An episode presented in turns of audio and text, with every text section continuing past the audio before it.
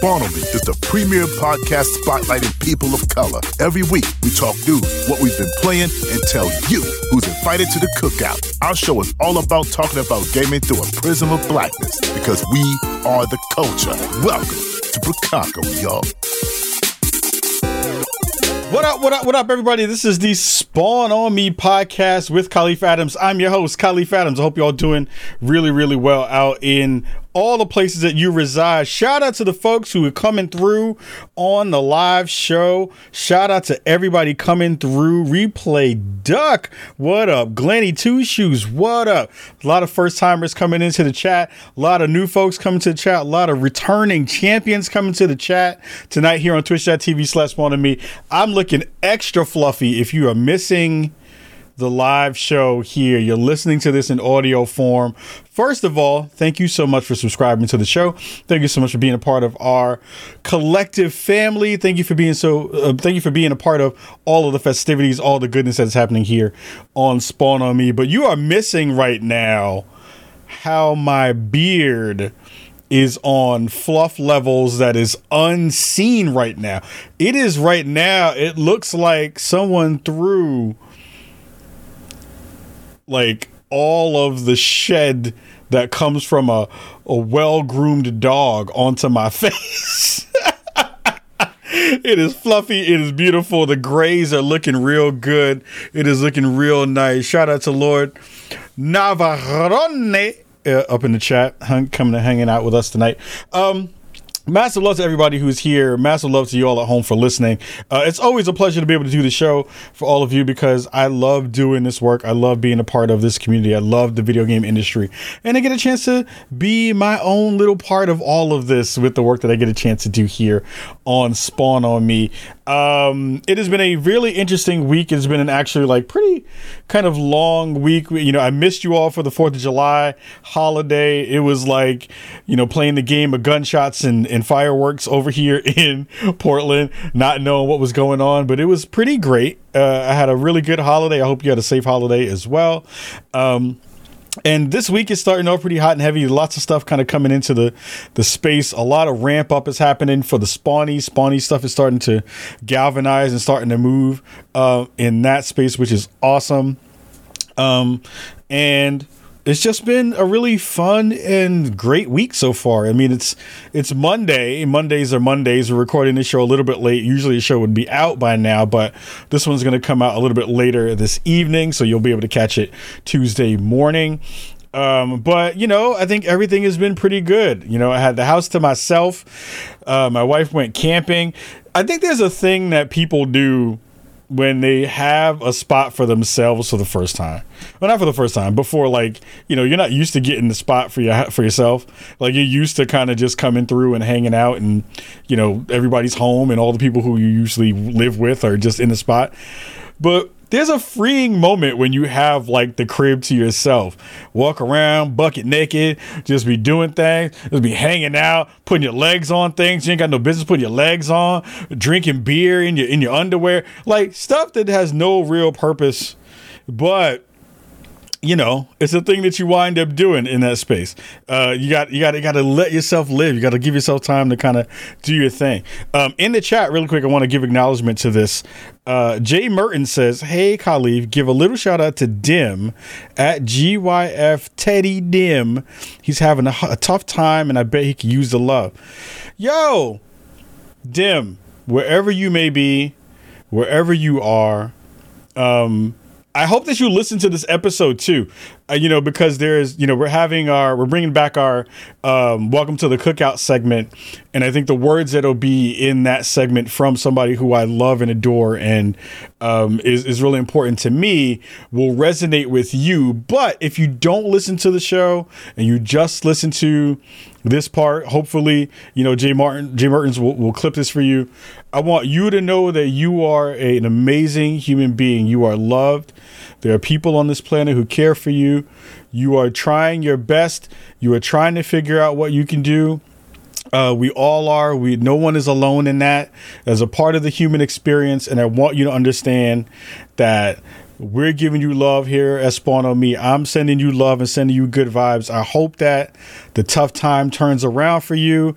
I hope that you are finding good space for yourself. And I hope that, you know, the thing I'm learning uh, as being an old fart is that the, the the usual tough times don't stick around super super long. And even when they do, there's always a space to kind of either look at the bright side of a thing, flip that negative into a positive, or find some good energy for yourself. So, Dim, wherever you may be, wherever you are, know that I'm giving you love, sending you good vibes, and hoping that you are doing okay. The Monkey D Willie asks, Can I bring banana pudding to the cookout? Only if you put vanilla wafers in it.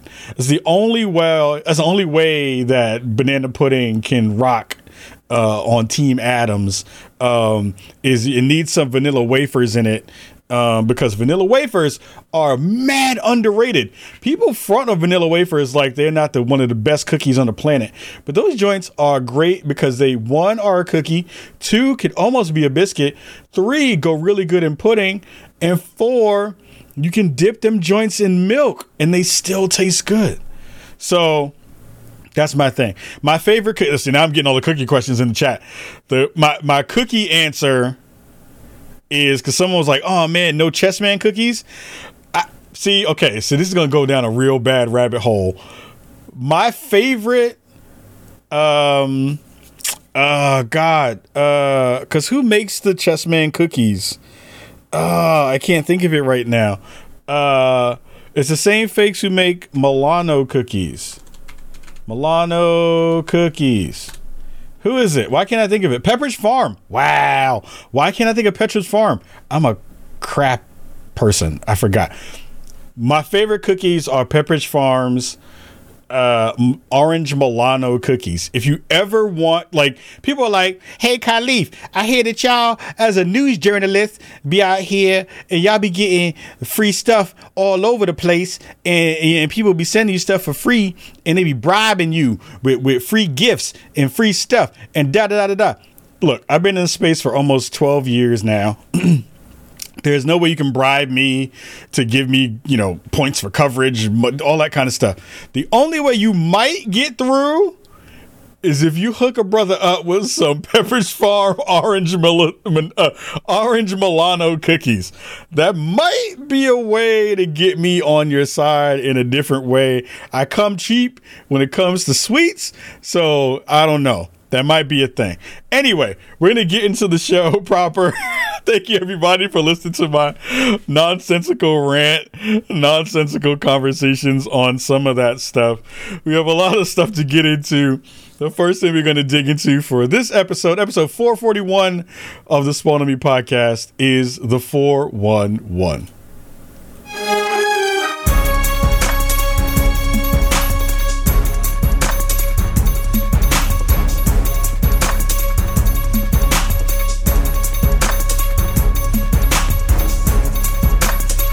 First up on this episode of Spawn on Me in the 411 is we're talking about Ubisoft's not new game Skull and Bones. The game that thought we thought was dead, the game that we thought was gone forever, the game that we thought was never coming out ever again.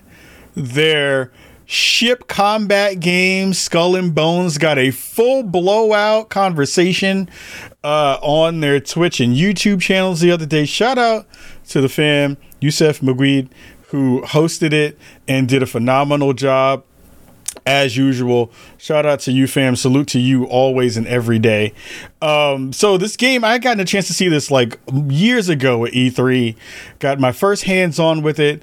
It looked really cool, and then it went dark for a long period of time. There was so many rumors about if the game was ever going to continue to come out. There was talk about it being in development hell. There were all these conversations about why this game wasn't flourishing and why this game that should have been in the mix and in the conversation when we were talking about you know Assassin's Creed building in ship combat into their game and this one not really feeling like it was continuing to to get a lot of push and and drive from Ubi um, it was it was a worry that a lot of people were going to be like yo I don't know if this game is going to come out. I don't know if this game is still you know being developed in a real way.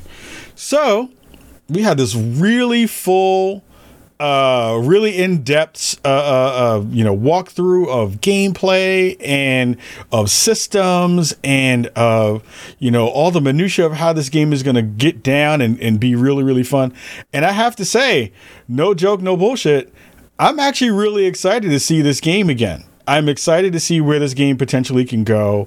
I think it's something that, you know, when I'm thinking about games that might be um, you know, doing something a little bit different, kind of pulling something back from, you know, seeing it pull from other, you know, series and other ideas. Um, I, I'm just really excited for what this potentially could be in terms of all the systems that you have to kind of employ when you're playing a game like this like being able to farm resources for your ship making sure that your your your crewmates are going to be okay if not they'll mutiny uh, and they'll put out a mutiny. You know seeing all these small things happen alongside what looked like pretty comprehensive combat made me really hype for this thing. Uh, it is something in which you know I think the proof will be in the pudding in terms of, you know, how many folks jump on this. You know, ship combat, naval combat is something that is not something that really gets a lot of love. I mean, if we're talking about naval combat, in in ways that people care about. You know, I think Assassin's Creed has had a really good play on that. The only bad naval combat I've seen is the, you know, the cooking that Parris Lilly would do because that's inside your belly and that's where your navel resides. You know, that's where a place of naval combat I've seen not do well. But I think in terms of, you know, the ways that we are thinking about this game and how expansive it can be and how big it can be and how wide the, the kind of experiences could be, that has me really excited. I think that is where we may see some really fun things happen in this game. And it makes me really excited because if people really pull to this and really come along for the ride in a real way, this could have that Sea of Thieves vibe that I think a lot of people who, you know, were excited about Sea of Thieves, but felt that the combat was pretty lacking. You know you're not going to go off the off the boat and fight other people in the ways that you usually would. Like you'll do the action of taking you know uh, taking over another ship um, but it won't be like you're actually doing the fighting. There'll be some. It looks like from the way way it was shown is that there'll be some stat based things that will determine if you have um, success versus not. But those elements are kind of cool. I like the fact that you're doing a lot of this management within this game and how that is going to help to play along in terms of, you know how you build your ship how do you make your your crew better you know how are you doing all that stuff i think the mutiny stuff was really interesting they showed some of it in the um uh, in the walkthrough, they showed some of the shipbuilding stuff. They showed some of the, you know, how do you get more people in your crew. All of those things did really feel interesting in a way that I didn't expect for when this game was going to be reintroduced to the community, for it to actually kind of land in that way. So I am really excited for what this game is going to wind up being. Fell off the map for a little bit. I'm now back on the train about, you know, poking the folks from Ubisoft to see, like, hey, can we get more coverage of this? Can we be a part of some of this stuff? Because I'm really excited for where it uh, can go and where it seems to be going. So, you know, if you're excited about this stuff, you know, put comments in in the chat here and on YouTube when this goes up to YouTube. But like, I want to hear if people are really excited about this game as much as I am. Um, the next game that we're going to talk about was shown at the Nacon conference, and it is a surprise game that I did not see coming. It is a RoboCop game that is going to be coming out called RoboCop Rogue City. First of all, y'all don't understand how much I love RoboCop. I am a huge fan. It's the only cop I like. that cop and the black cop from Cops, the, the the the the cartoon way back in the day in the in the 80s and 90s. That was the only other cop that I like. Uh, but it was but it's cool to be able to see what this might also be, well, it's so early. We don't know yet. We don't really know a lot, but it does have a lot of the things you want from a RoboCop game. It has that, you know, early, I mean, late 80s, early 90s kind of aesthetic around some of the CRT stuff they do with the screens. And, you know, Robocop, I'm sure, is going to have all of his classic lines. Peter Weller is going to be the face of Robocop in this game. Shout out to Peter Weller, who's going to come back for his iconic performance in this thing. It's coming out in June of next year. It's going to be on Steam and PS5 uh, it's going to be on everything. It looks like it's going to be on all all the all the podcasts. I'm um, not the podcast. All the platforms, I should say. Um, and again, it's hard to know what this game can be, what this game might be yet. It's uh, you know who knows. It could be something that's really special. It could be something that's not that special, but it feels like they are going to potentially nail some of the stuff that you want from a RoboCop game. Uh, Jay Martin says, "Shout out to Detroit, yo! Shout out to Detroit." Um, it makes me feel like, and and I'm hoping, looks like a first-person shooter. Looks like a game in which you know, again, you're going to be doing the the uphold the law bitch. You're going to be going through the prime directives, all those kinds of things. I wonder if we're going to have other cameos or facsimiles of some of the some of the folks we saw from the older games. Now, because we live in the digital age, I could see them pulling in digital versions of some of the old baddies that we saw. The guy who got, you know, crushed by, you know, the acid the acid barrel, and he turns out to be a mush dude. Um, you know, we see any of the other people who are in that space. Some of those folks are no longer with us, but it would be kind of cool to see you know them bring that back in this way.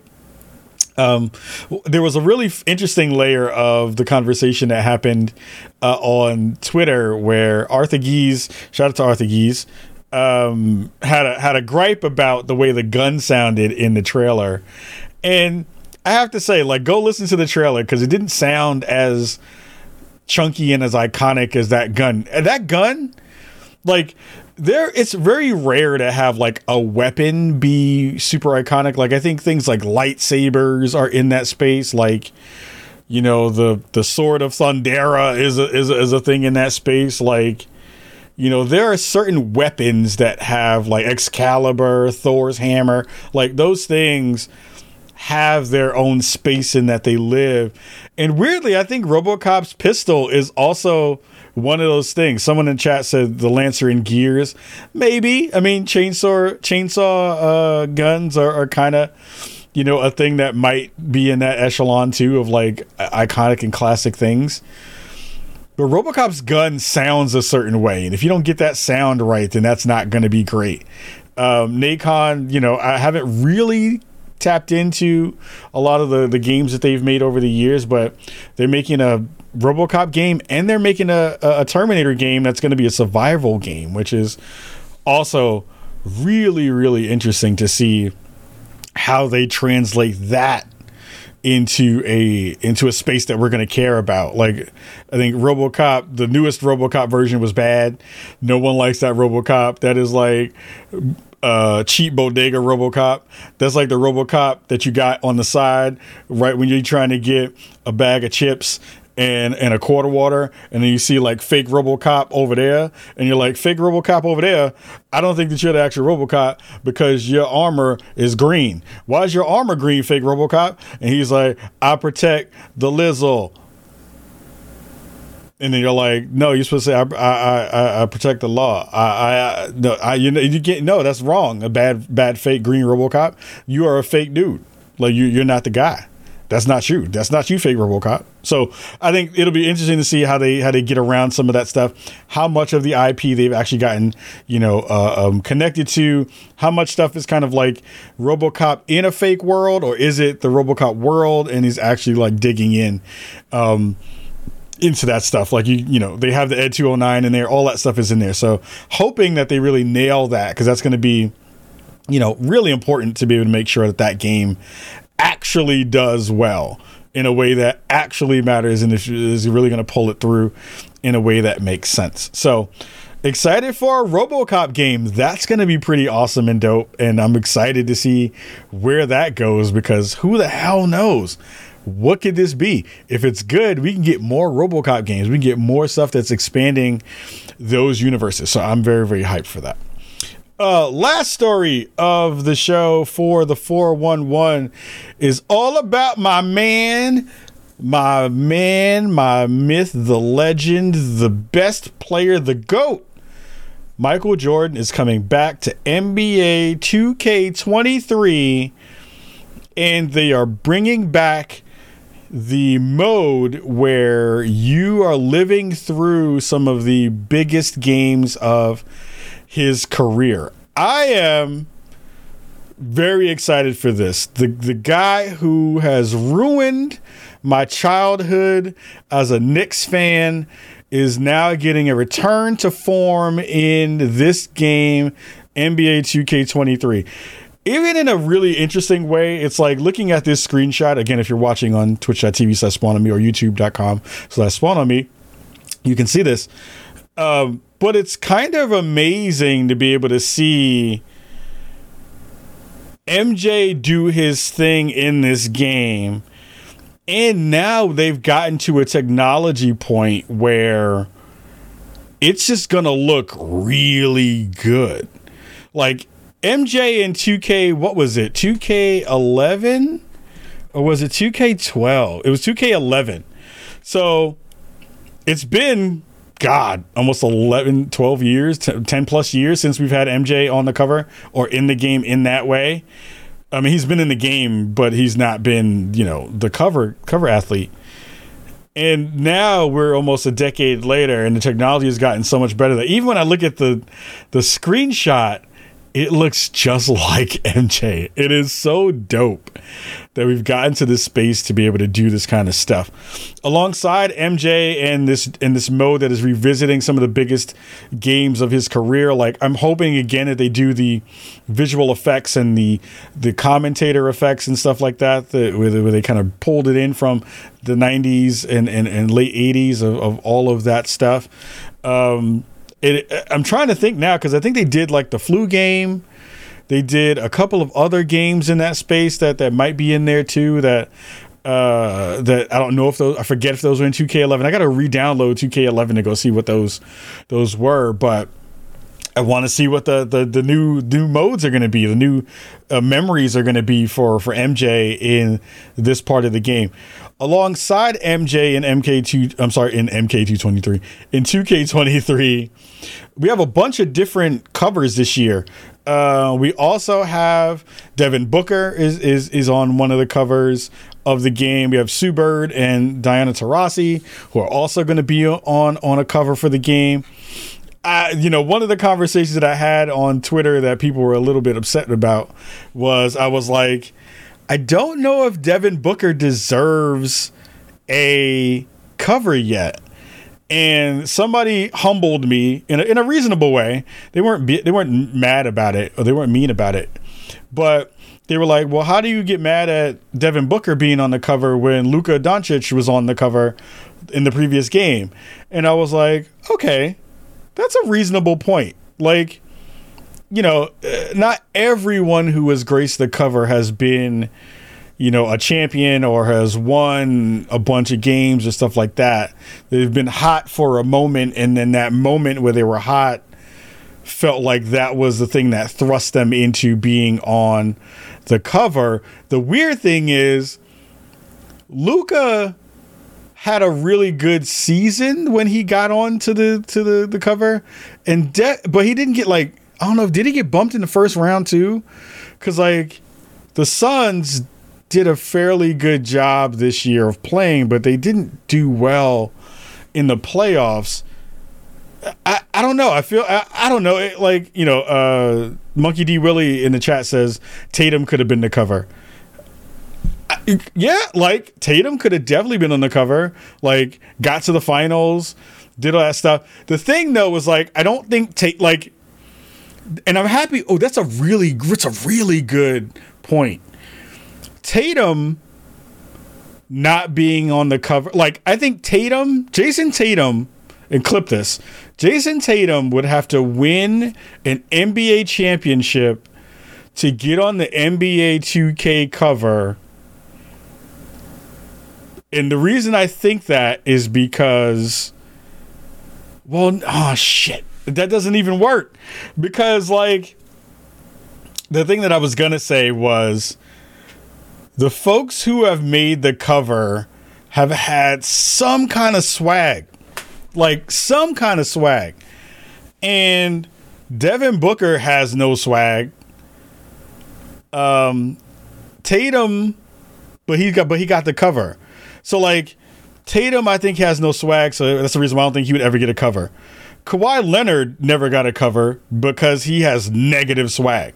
So like even if they did that stuff, it, it's like do I want those like do I want those folks to be on the cover so that I can like trot them out in a way? Like I think if, I think I think wait, hold because Dame got it covered, right? Dame Lillard 2K, right? Did, did did he get did he get a cover? I thought he got a cover. He did. He got 2K21. So Dame Lillard got a cover, right? Uh, he got 2K21. He was on the cover of that game. Dame as a person, and this is as me and Dame come on the show. Please come on, someone on me. I'm gonna say this out of love. Dame as a person is swaggerless, but Dame as a rapper is fire. Like Dame as an MC is probably the best MC in the league as a rapper.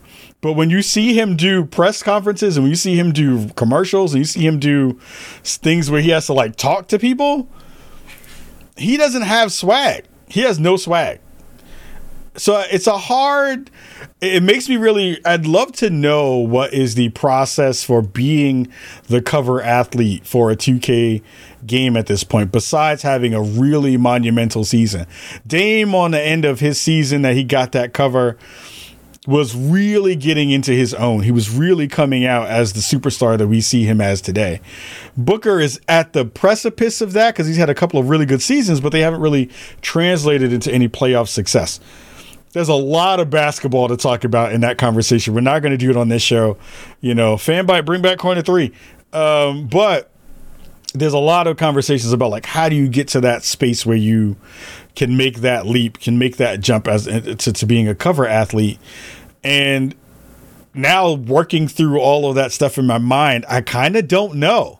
I kind of don't know what it what it takes to really get into that space to really be that person to be able to do it. Like Diana Taurasi and Sue Bird, like I get it. They are the best at what they do in the women's game. Like they are the top of that game. They are the ambassadors of that game. So they deserve a cover for that kind of stuff. MJ is MJ, so whatever. Devin is going to be an interesting thing. Like I don't think people are going to rush out to go get the, the the Booker cover for the 2K game. I, I just don't think so. It's an interesting space, but um, lots of stuff to think about. Drop your comments below in the chat and, and in and in the YouTube video because I think that's going to be. I want to hear what people are thinking about in terms of that too. Like, what does it take to get into that spot? Anyway, we got uh, what we've been playing after this. Uh, we're going to take a quick break. Going to talk about what we've been playing and also talk about who we're inviting to the cookout for this episode of Spawn on Me. Thank you so much for being here. Episode 441 of the Spawn on Me podcast is going. We're going to take a three minute ad break for all our friends over on Twitch. So please, if you do not want to get the ads, please subscribe to the show. Uh, be able to do that uh, in about three minutes. We'll be right back after this. Hey, Chicago. Merrick K here from Fanbyte. Did you know that Spawn on Me is a part of the Fanbyte Podcast Network? We produce a ton of other great shows like Channel F, a podcast where we talk about the games we're playing. Can I just say how much I would love for there to be a Hitman game that's just about making people experience embarrassing social faux pas, trying to like prank people and make it seem like they had farted or like tripped on something? that would be like very good. Dig up weird finds at thrift stores. So the listing says Bung Doctor V64. and take your questions about the best jokers. Labars Martin asks, What's the best or coolest weapon ever given to a mech? Gundam Fusion Rebake has a really good. Oh, wait, give me, give me that one more time. Gundam Fusion Rebake. Yo, I heard you. Gundam Fusion. I personally guarantee that listening to Channel F will make you a better, smarter, more powerful version of yourself. So go to fanbyte.com slash podcasts or search for Channel F on your podcast app of choice today. Improvement not guaranteed. Listening to Channel F may cause jokification.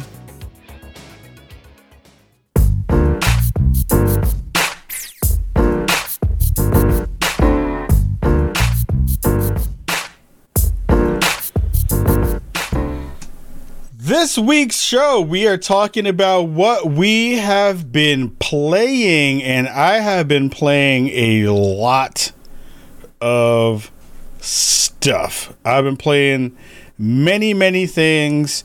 I have been playing lots of different games. I have been rocking a whole bunch of stuff, and now I got to find out where that went. Um, playing lots of different things in the space. Um, and the thing I've been playing the most has been Exoprimal's Network Test. It has been ridiculously fun. Yo, a game that I did not see coming that is now at the top of my anticipated list. Again, there's a new video out on our uh, Spawn on Me YouTube channel that is that is literally me showing you a full match of Exoprimal. Um, let me run through what it is really quick. It's it's a it's a weird mix and match. We got a chance to see this during the state of play from Sony, um, and everybody was like, "What the hell is is this Dino Crisis? Is this the new a new Dino Crisis game coming from Capcom?" And it kind of is, but it isn't. And what the and what makes it cool is it is a PvP. No, I'm sorry. It is a PvE PvP game. So it's a PvEVP game where you have two teams. At least this mode, this mode that, that, that I'm showing off here, if you're watching the, the live show, is one in which you have two teams. You're in these mechs. There's a couple of different mechs. They let us play with, I think, three of the kinds that you can play with. I think there's about six or seven different ones. Each one of these maps is being overrun by dinosaurs. And these dinosaurs are coming to you in waves. So think of it as something uh, akin to like a Earth Defense Force kind of game all these dinosaurs are coming at you and they have variations on the dinosaurs, right? They have raptors who kind of come in and crowd you and, and bum rush you, kind of try to overwhelm you with numbers. Then they have ones that are called snipers, and the snipers will pop these weird little bubbles above over their head, and they will like the bubbles will pop, and then those bubbles that pop, they will shoot directly at you. Um, and you know the the class that I was using in the the playtest, the first class was um a kind of like tank character so i'm like have a big shield like you would see in overwatch with with a uh, Reinhardt, uh, you're keeping damage away from your teammates. You're knocking folks away. You're stunning folks in that way. And while you're playing on your end of the map, a whole other team of four people, uh, of five people, are playing on their side of the map. And they're doing the same exact thing that you're doing in terms of, you know, trying to clear the waves, get to the next part of the map, and it does it in these segments. So you're going from one segment to another segment to another. And in between those segments, they will sometimes be like in the third part of the, you know, six parts of the the entire map. You'll go from um, just clearing waves to oh there's a ship that you have to defend and the dinosaurs are trying to break it. So the dinosaurs will try to rush at you. You're defending the ship making sure it doesn't get damaged and that it doesn't break and doesn't die. So the thing that's cool about that is that you're racing the other team. You're not only just shooting the dinosaurs and trying not to die and get a good score for your points, but you're literally in a race between your part of your team and the other team. So what happens is when you get to the end of a section, this AI character that that is persistent um, and you see them in the beginning of the game, right when you spawn in, uh, when you're picking your teams, when you're matchmaking, they will say the other team is behind or you are doing this task faster than the other team. And it's dope because what it means is like you have this constant push to be like, yo, we can beat the other team to this section to get to this other thing. And you'll see, you know, that there'll be these surprises that'll happen during parts of the the match where usually the team that is behind will have the ability to spawn something on your side of the map that's supposed to keep you from progressing. In the case of a game like this, it's a dinosaur. And in the case of what we played during the network test, one of the dinosaurs that comes to try to mess with you is a triceratops. So literally the other team is spawning a triceratops to try to take you out during your race to get to the end of the match.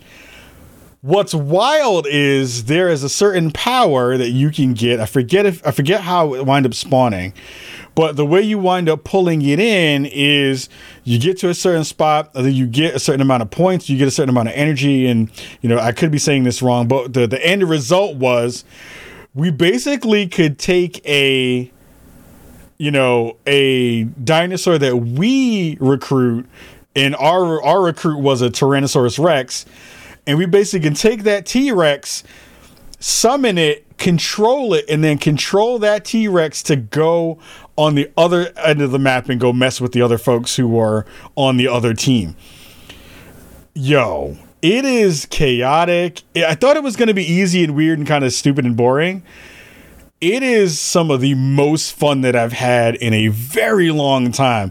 It feeds that co op level stuff, it feeds that competition layer. It feeds that you're in a race against the clock and a race against the other team layer.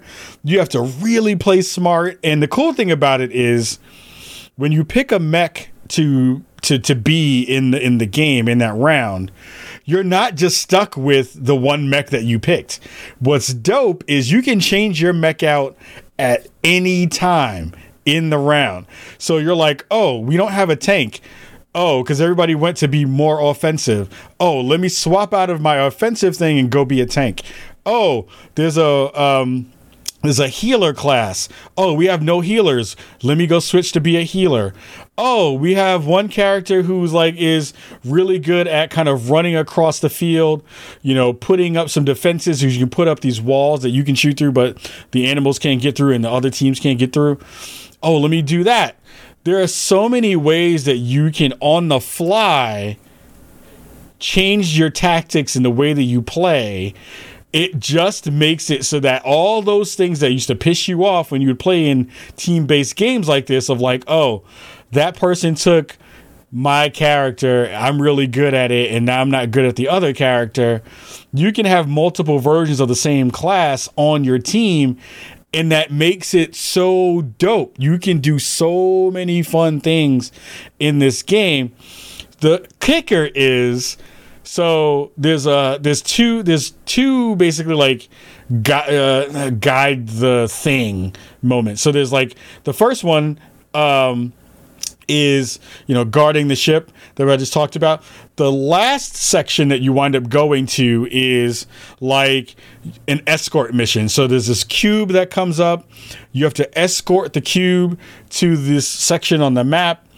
Um, the more people who are around the cube at the time, the faster it goes, a la uh, Destiny, a la um, Overwatch, because uh, you're basically on the payload. And um, you're moving together into the space and trying to do try to move this payload. Dinosaurs are coming. The other team is spawning other things to try to kill you. You're doing all this stuff. And at the end of that part of the section both teams come to the middle of the map and you fight it out at the end of the round it is one of the dopest things on the planet because you're like oh you can see them you can see the progress that they're in. You can see some of that stuff, but you can't really do anything. But at the end, you wind up fighting each other to get your cube into the spot first. Um, and you can literally go fight them to try to keep their cube from getting into the spot. So you can you can kill them, or you can blow up the cube.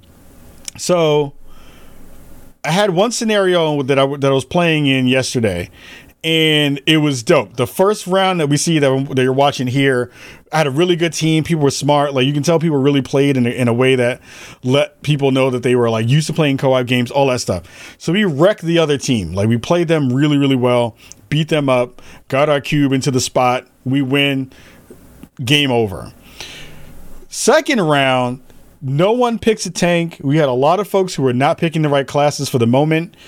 We were losing a lot. And if you miss on like the one section where you have to defend the ship and they blow up the ship, you have to start that whole section over again.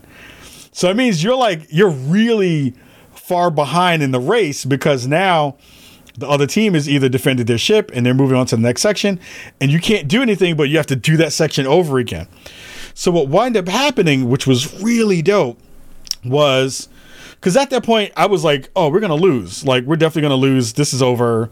Why am I gonna continue playing this round? This is dumb." I was cursing them out in my brain. I was like, "Yo, y'all suck. I hate y'all. You must like Paris's food." I was mad. We get to the section where they beat that section before us, so they have successfully defended their ship.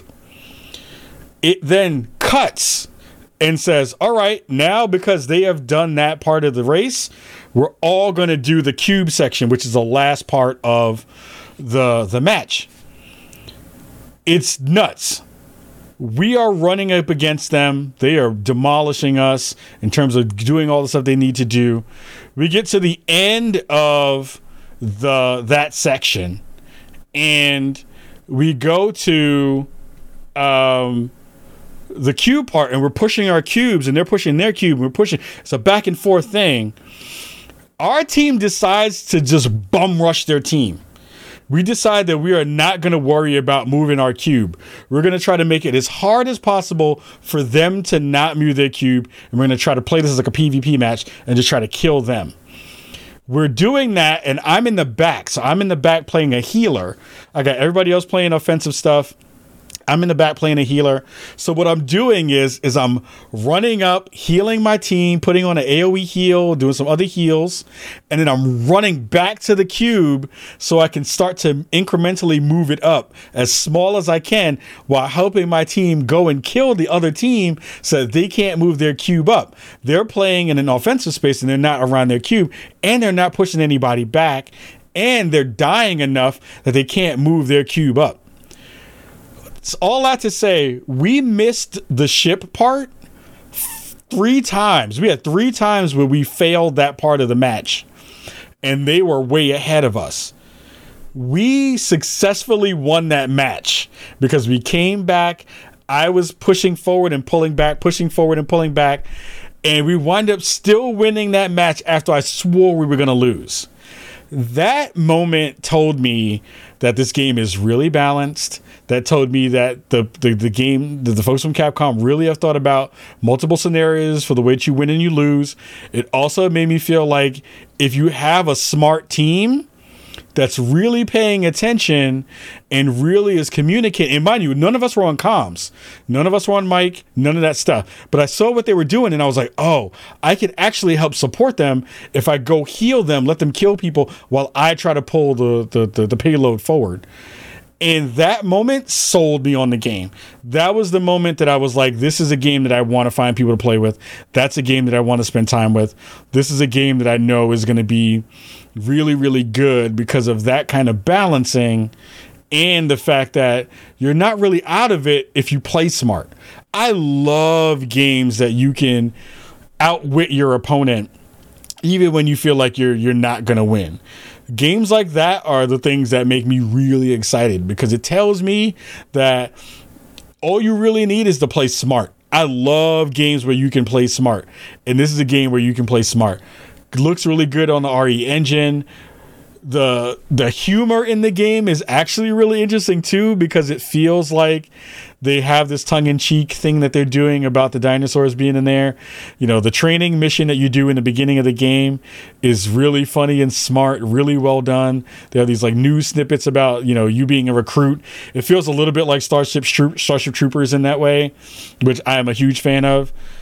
I i am again go watch the video on our youtube channel it is up right now uh, it is now moved into the space where this game is definitely one of the the, the games that is very high on my list uh, for games that I'm very excited for moving forward into. Uh, you know when this game is going to wind up dropping. Shout out to Capcom for pulling this out of their hat and making a game that has gotten me really hyped and has come out of nowhere Um, so shout out to Exoprimal. I'm I'm uh, I think the network test is still going. I have to double check. Uh, I'm gonna try to stream it the next time it comes up because they're gonna be doing a couple more. Uh, but I would love for you to all check this out uh, when it drops. Last game of the show for what we've been playing is Rumbleverse from our wonderful friends over at Iron Galaxy. They have made a wrestling battle royale, and it is so good. I got a chance to play this a while ago. Uh, it was me and a whole bunch of other streamers, some folks you might have known, like Dr. Lupo and CN and Third, and you know Katana Prime, and you know all these other folks. We were playing really early to go get a check uh, and see like what the gauge was for this game.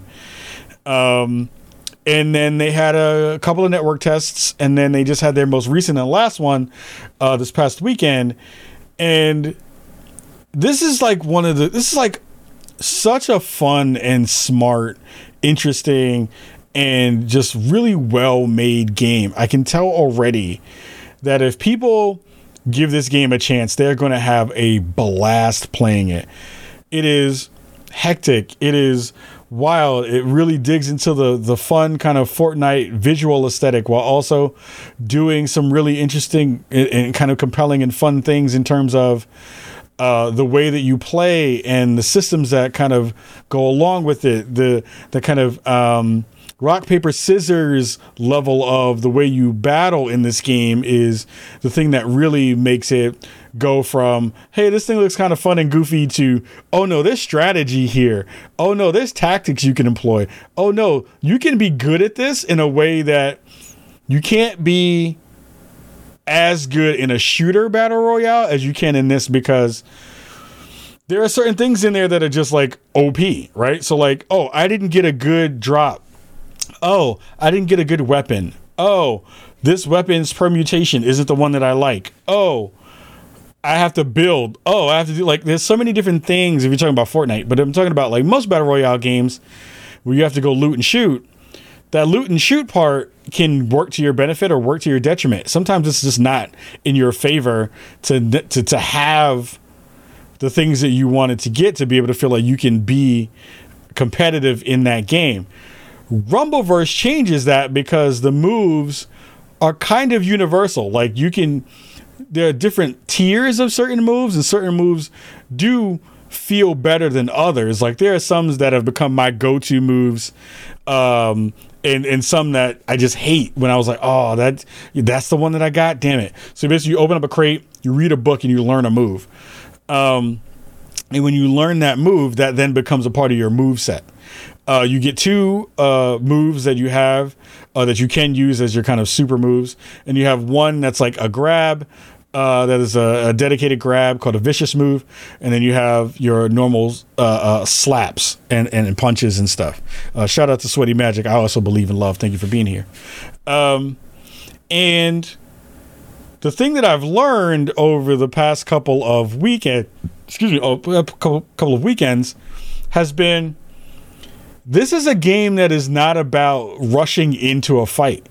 This game is more about how can I juke you into messing up so that I can counter you and snatch you up. This is a battle royale that feels more like a fighting game than it does like a battle royale. And that is really interesting because it then becomes about tactics. It then becomes about, um, again, playing smart. It then becomes about, you know, the, the idea of like, how do you use height in a game like this? The, you know, check out my Twitter. There's a clip that I got of me literally jumping off a 17 story building and hitting somebody with an elbow drop for like 900 damage and knocking them out it, you're thinking about the game in a lot of different ways. And the ways that you have to think about your tactics not only move from your player uh, kit and the moves that you pick, but how you get these buffs on the map. Yeah, there are three different uh, uh, kinds of statistics that you would have, or, or kind of, a, I'm not going to say, it, it's kind of stats basically. So it's like, how much more damage can you do? You get a damage buff, damage buff. You get a health health buff, or you get a stamina buff. Stamina is super super important because it's how you kind of get away from fights. Uh, you can run away from those. Um, you know, if you hit your shield, you can charge it up and, and then you know get more of your shield back. Of course, the more damage you can do, the better. And your and your health, of course, the more damage you can take. What I didn't know until yesterday, because I wasn't really paying attention to it, was there's a meter on the bottom of the screen, and if you get too many of a thing or you fill out that meter, you just can't take any more buffs, which is smart. Um, but it changed the way I played the game because at a certain point I was like, oh, I'm doing this wrong because I'm getting whatever I see and I'm taking it. So I'm like, oh, there was a health buff. Let me just take it. Oh, there's a, a, a stamina buff. Let me just take it. And I wind up finding out that if you balance that out, you can basically have a couple different kinds of a fighter based on what things you pick up during the match. So you're like, oh, I want someone who's really tanky. I'm going to pick nothing but health up. Oh, I want someone who's going to be able to run away from fights and get away really quickly. Oh, let me kind of index higher on stamina. Oh, I want to make sure that if I grab somebody and do a move, they're going to get bonged real hard and they're going to get hit with a whole bunch of uh, damage. Oh, let me do the, the, the, the damage buff change the entire way that you think about playing that game because then you're now thinking about it from a tactical perspective. You're thinking about it from a way in which you're balancing out your character to be the most comprehensive or, or kind of you know uh, do the most damage or do or, or, or kind of be in the way that you want to play it the most. Super fun and super dope. I love Rumbleverse.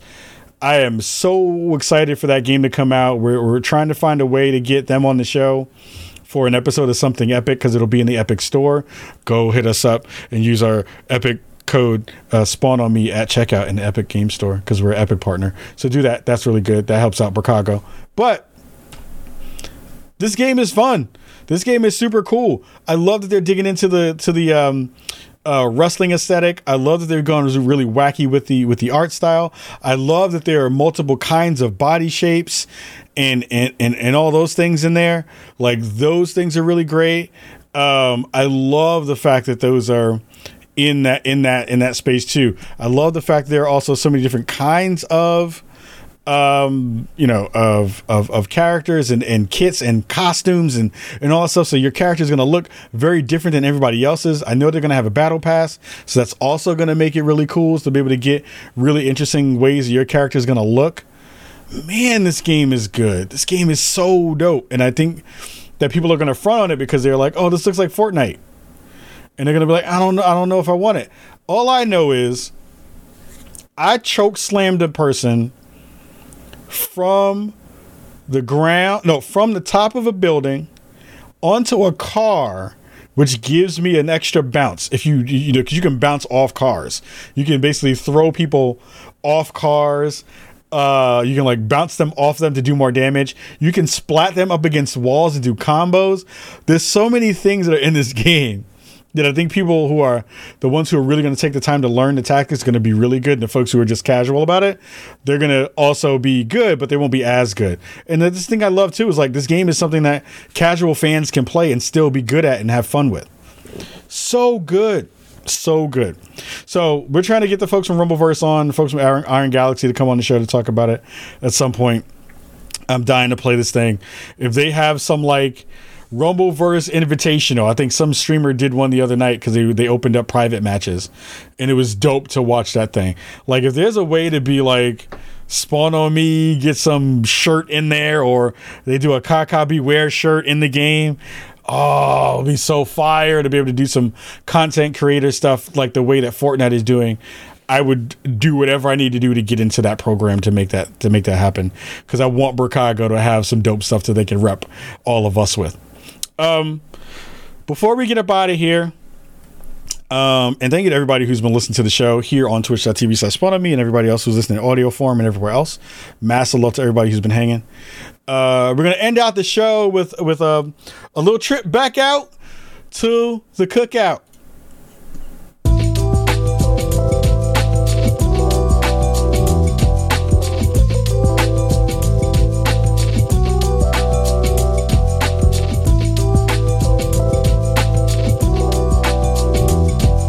On this week's episode of The Cookout, I'm going to talk to you about someone who I really enjoy. Someone who has been in my life for not super long. Um, you know, probably maybe like four or five years, I think, at this point. Um, and you know, this week has been really interesting in terms of how I've been feeling about my work, about Spawn on Me, about the growth of the show, or sometimes lack of growth in the show. You know, we've missed some weeks in terms of shows being out um, because it's just like I've just been tired from trying to go to work and do all this other stuff, and life just gets in the way sometimes when you're trying to be a content creator. Um, but uh, I, I remember seeing my friend who we're showing on the on the, on the screen right now. His name is John Brents. Um, he works for Twitch. Um, we met some years ago uh, when they had their first um, creator ambassador summit, and John has changed my life in so many different ways, and I want to give them their flowers today uh, because John has started this fantastic new podcast called Starts Start with You, and he is just brilliant. And, and what I say by he has changed my life in a in a real way. One of the things that we learned during that during that process during that content creator summit was a really dope um it was a really dope um activity that we did where the premise was about building your brand was about talking about your brand was about understanding what your elevator pitch was about who you are as a creative and what you make in the space. So we sat down for like an hour. He went through a lot of the conversations about how he's helped all of these uh, these content creators become you know well known and he's you know had all he has so many different strategies he's learned over the years. Having worked with so many folks. And he was really talking to us about the ethos of our brand the ethos of what we do and the ethos of who we are as creators. And one of the things that stuck with me is he made me learn how to pitch myself. He made me learn to sit down with all of the stuff that you see when people are like, yo, Ka, your branding is really tight. How did you do that? Oh, Ka, your your public speaking stuff is really good. How did you start that? Oh, Ka, how did you learn how to pitch yourself so that when people are like, oh, we're working with these folks now, or we've gotten brand support from other people, how did you learn how to do that? And in that hour, he broke me down and built me up in a way that I have never had before from being a creative. I went I left that seminar and didn't have all the pieces right. I left that seminar still confused and still a little bit scared to be able to like learn how to tell people what I do in a way that felt confident, in a way that felt smart, in a way that felt pointed, in a way that felt empowered. And over the years, John and I have become friends. John is is is continuing to work with so many creators. Um, and John has been blossoming throughout his career, who is someone who has had some pretty big successes and then is is is you know continuing to go down his journey in that space. And I, I just have to give John props because he goes as Kawaii guy. That's the reason why Kawaii guy is on is on the uh, on on his lower third. But the reason I bring up John today is because I was feeling really down this week about missing shows or not putting out YouTube content, or if you're a creator, not getting into the mix. You know, I, I want to be a host. I want to be Erin Ashley Simon. I want to be Paris Lilly. I want to be the folks who are doing these things on the biggest of stages. And sometimes you don't get there yet. Sometimes it's not your time, right? And you take that you take that idea sometimes and you pu- you apply that to yourself as like am i doing something wrong? Am i not connecting with my audience? Our audience here at spawn me is very very quiet. You know we have 20 folks here in chat tonight which is great which is fantastic. Um, he has a really great uh, youtube short about like what audience size means in that way why you should think about it in a different way. Um, But if, if that stuff doesn't mess with you, you're also, you know, trying to figure out good ways to be competitive in a really competitive space. So I heard John do his show the other day. I sat in his chat. He was talking. He was just vibing out. He had gone to therapy that day and was sharing some learnings and had this really just beautiful, amazingly kind chat. Excuse me. With his audience about things he was thinking about, things he was thinking about in terms of his content, things he was thinking about in terms of his life. He was just thinking about in terms of how to connect with the world around him. And it was such a beautiful moment. It was one of those things that like go back and if you can, you know, it's one of the most recent VODs on his Twitch channel. Um and I would say everyone needs to watch that. It wasn't just folks of you who are, created or folks like Dim that we talked about earlier in the show who might be going through a rough time, but it was a moment in which you see someone who is so brilliant, so amazing at what they do, so giving of his time and of his knowledge, be able to share that with all these other folks in the world.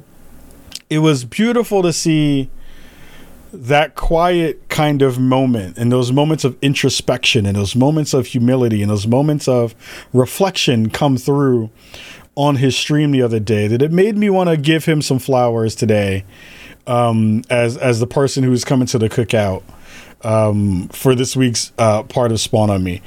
And I, and I, and I want to run the audio that's playing um, for this video because I want that to be the last thing that we leave you with for this episode um, because I think it really fits. I think it's really smart. I think it really pulls home why we all do this, why this is important, and why this is a thing in which we should really be paying attention to not only who we are as creators and why we are the people we are, but also hopefully this will give you something to think about if you're on that journey you're not feeling like you're putting your best foot forward or you're feeling down you're feeling behind you're feeling not seen in the ways that you hope to be seen as a creator or as a human or as one of those people. So, we're going to end out this episode of Spawn on Me with the wise words of John Brents. I'm going to give you all some love. I'm going to also say really quickly before we go shout out to the man, the myth, the legend, Shadosha. Chilling in the chat, gave out five subs. Massive love to you, uh, who's also a brilliant person in this space. We got to get we got to get the fam on the show very soon to talk about his experiences in the fighting game community and all that kind of stuff because he's dope. But before we go, I want to say I love y'all. Thank you so much for being here with me this week and every week. Uh, we have a lot of cool stuff that's coming up um, very, very soon around what we're trying to do in the space uh, for spawnies and other things that are happening. Uh, and, and there's a lot of goodness coming for all of you, and you are all a part of that goodness uh, for here. So, um, we're gonna end out on the words of, of John. Um, and we're gonna get up out of here for this episode of Spawn on Me. Much love to you. Expect the show tomorrow. Much love for the hype train that just came through here on Twitch. And John, take it away. Fourth, you're more than the number of views you receive. Once again, most of these services are algorithm driven. You don't have any control ultimately over your audience distribution aside from the relationships which you form directly with your community.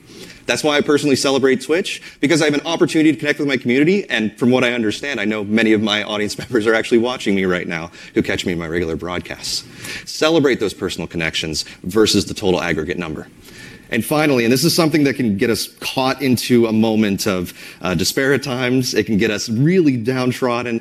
You are more than somebody else's opinion separate from the fact of if a person is coming into your space and they're saying, oh, I much prefer you do this or do that, it's always coming down to your decision that drives it forward.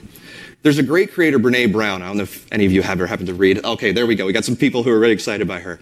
What she does is she keeps in her wallet a list of names of people she truly respects that if they were to give her feedback, that's who she values. That's who she listens to. For myself, that is my community on Twitch. If they say, I preferred that show, or I saw you really enjoying it, I trust them because they are my direct supporters. If a lurker or a random passerby says, uh, don't like your hair color, okay. You don't have to like my hair color because you're not my audience. So separate those opinions that you hear in the space. So take these to heart as we go. One of my favorite comedians of all time, Steve Martin. Obviously, very well established, started as a magician working at Disneyland and worked his way through the circuit. And a lot of times when comedians walk up to him, they say, Well, how did you establish yourself? How do you get a manager? How do you get an agent? How do you find success? And he always responds to it with, Be so good, they can't ignore you. There's a reason why he'd wear a white suit on stage in his early career. Nobody else was. Everybody else was wearing different outfits. He wanted to stand out. He wanted to present himself in an aesthetic that commanded attention. Prince, David Bowie, other folks have this it factor that when you see them perform, you know they're so in tune with their craft that they can't separate from it and you can't separate from them. So when you go to create, don't roll out of bed wearing your casual wear or whatever. Own yourself. Establish yourself. What is that presence that you want to bring to the space? And create that together.